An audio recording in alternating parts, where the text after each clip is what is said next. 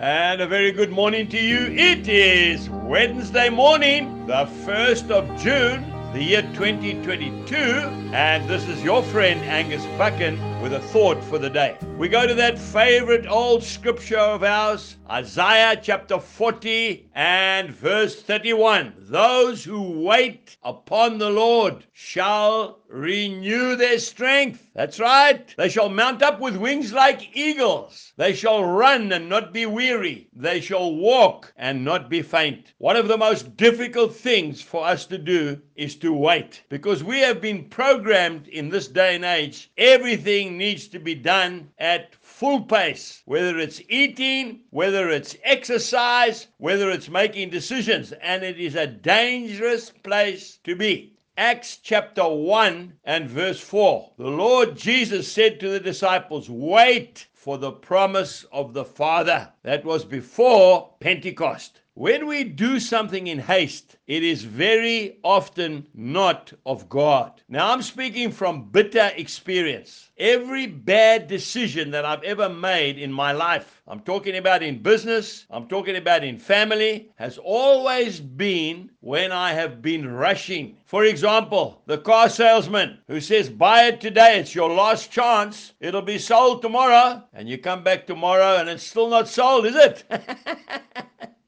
In fact, the price has even come down. Don't be in a rush. I want to speak to that young lady who is contemplating marriage. If your fiance is putting pressure on you and he says to you, if you don't accept my proposal, I'm moving on, tell him to move on because he's not the man for you.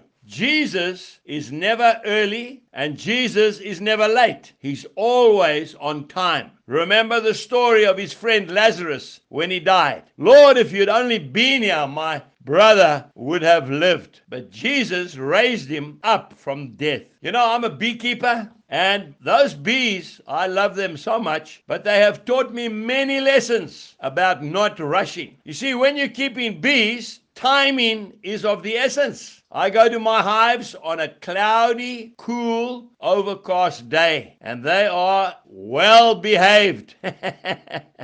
But if I go on a hot day and the wind is blowing, I'm asking for trouble. I've got to be sure that my smoker is working. That just calms them down. See, if I'm in a rush and I don't prepare my smoker, it normally goes out halfway through the work of the hive. I've got to put my bee suit on correctly because if I don't, they will sting me. I want to tell you that when I do it properly and take my time, it is sheer pleasure. Today, take your time. Wait on the Lord, and He will direct your path. Jesus bless you and have a wonderful day. Goodbye.